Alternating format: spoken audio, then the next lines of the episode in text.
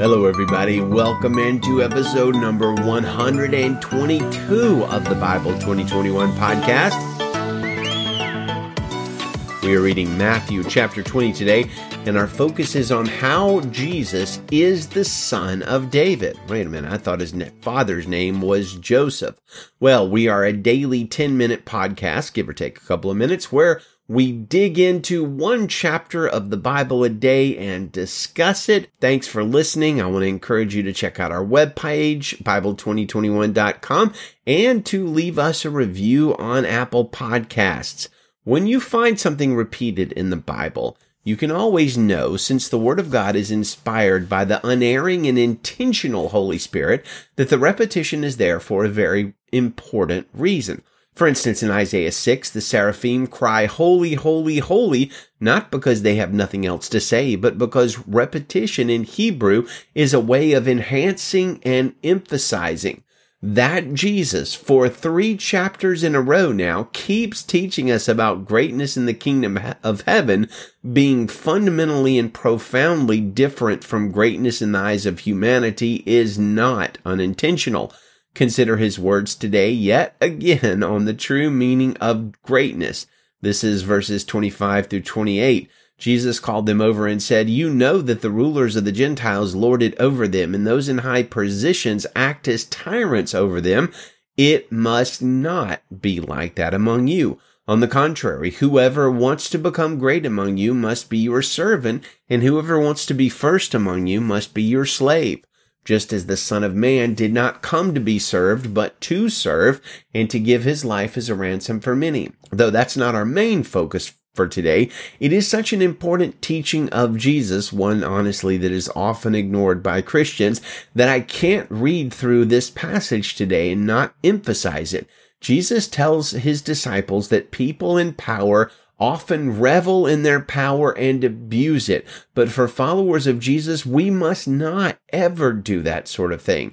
If we want to be great, and I hope we do, we have to be servants. Jesus is our model. He did not come to have people serve him. He came to serve.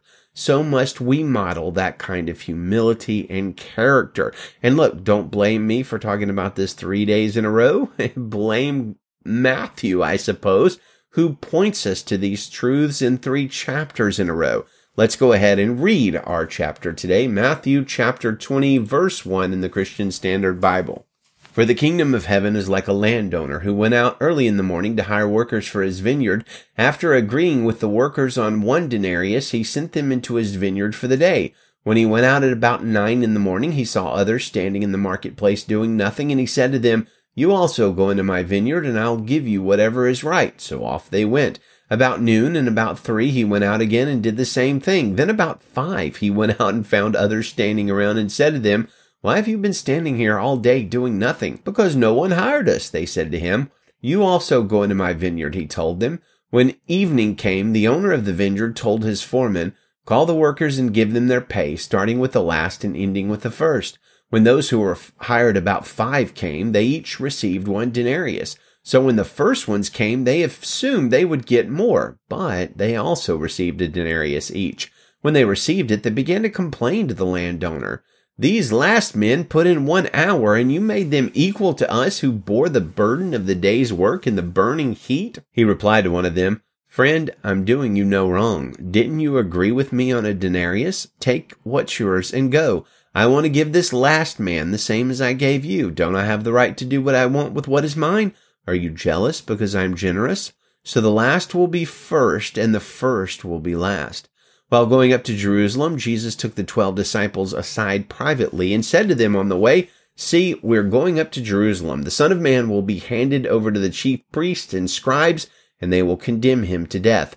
They will hand him over to the Gentiles to be mocked, flogged, and crucified, and on the third day he will be raised. Then the mother of Zebedee's sons approached him with her sons. She knelt down to ask him for something. What do you want? he asked her. Promise, she said to him, that these two sons of mine may sit, one on your right and the other on your left in your kingdom. Jesus answered, You don't know what you're asking. Are you able to drink the cup that I am about to drink? We're able, they said to him. Jesus told them, You will indeed drink my cup, but to sit at my right and left is not mine to give. Instead, it is for those whom it has been prepared by my Father.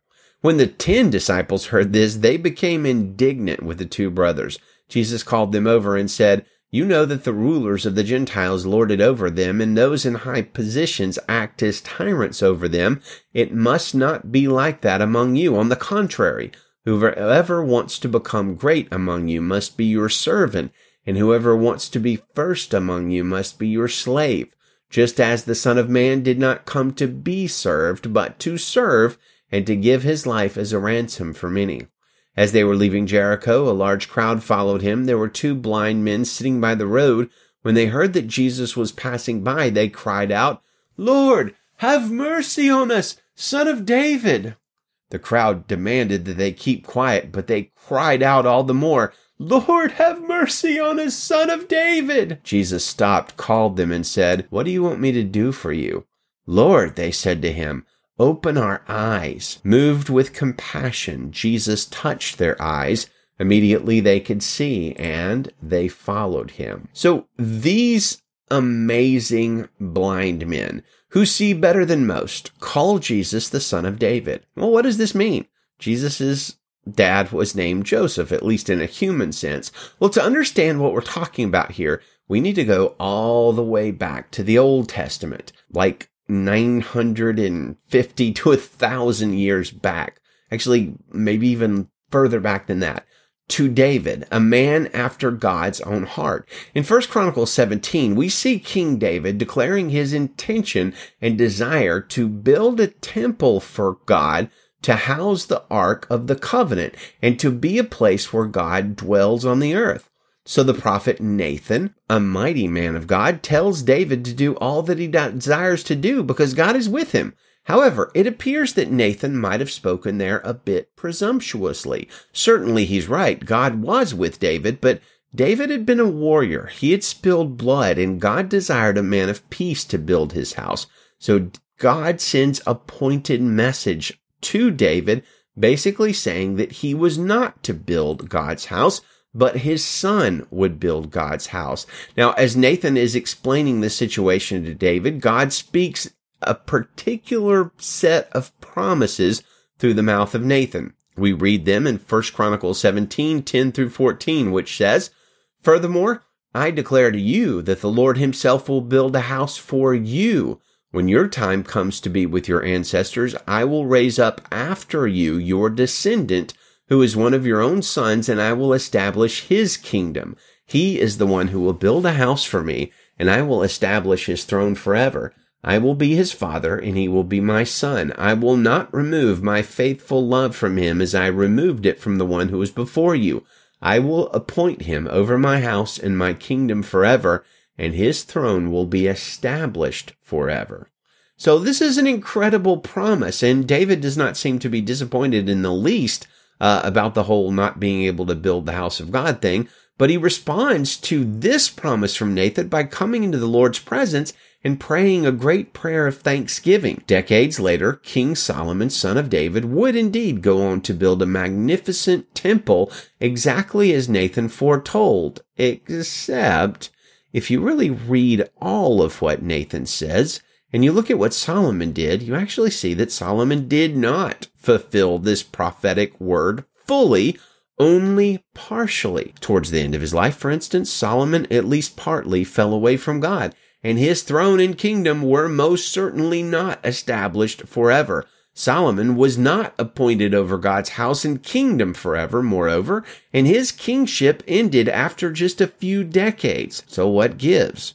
Was God exaggerating somehow? Did Nathan misspeak? Absolutely not. This is what we call dual fulfillment in biblical prophecy. We see it all throughout the Old Testament. A prophecy of God is partially fulfilled in the near future and then completely fulfilled later on. For instance, we read about it just a few days ago, the prophecy in Isaiah chapter 7 talking about a virgin birth. Now, Isaiah's wife did have a child which was a partial, soon fulfillment of that prophecy. but the prophecy of the virgin conceiving and bringing forth a child was not fully fulfilled until the birth of Jesus around 700 years later. It simply cannot be that God through Nathan was talking about the eternal kingdom of Solomon. God was talking about another son or descendant of David, of course, Jesus. And the house that Jesus would build would not be made of brick and mortar, but would be the household of God, the church, the people saved by Jesus. Now, this is not just me guessing. We also, around 200 years after the death of Solomon, we see Isaiah the prophet foretelling the coming of the son of David. We read about it in Isaiah chapter 11, verses 1 through 3 he says a shoot will grow up from the stump of Jesse, that's David's father, and a branch from his roots will bear fruit. The Spirit of the Lord will rest on him, a spirit of wisdom and understanding, a spirit of counsel and strength, a spirit of knowledge and of the fear of the Lord. His delight will be in the fear of the Lord. And of course, that prophecy goes on and on in Isaiah chapter 11. Now, one more amazing thing here. In all four of the Gospels, Matthew, Mark, Luke, and John, the only people that identify Jesus as the son of David prior to the triumphant entry at the very end of Jesus' ministry. The only people that identify him as the son of David are the Syrophoenician or Canaanite woman and blind people. A foreigner and people who can't see are the ones who really and truly see who Jesus is. Now, the gospel writers do not in any way hint to us about this remarkable truth, but I kind of see it myself as almost sort of a modern day Easter egg. That is sort of a surprising thing hidden in the text that the Holy Spirit caused to happen. That these blind people and this precious foreign woman, the Syrophoenician woman, would recognize Jesus as the son of David is fascinating. Well, that's all the time we have for today. Let's close with our Bible memory verse for the month of May. It is three verses, Matthew 28, 18 through 20, the Great Commission. Jesus came near and said to them, All authority has been given to me in heaven and on earth. Go therefore and make disciples of all nations, baptizing them in the name of the Father and of the Son and of the Holy Spirit, teaching them to observe everything I have commanded you. And remember, I am with you always to the end of the age. Amen. Well, may the Lord bless you today, dear friends, with a wonderful Lord's Day. Good day to you and Godspeed.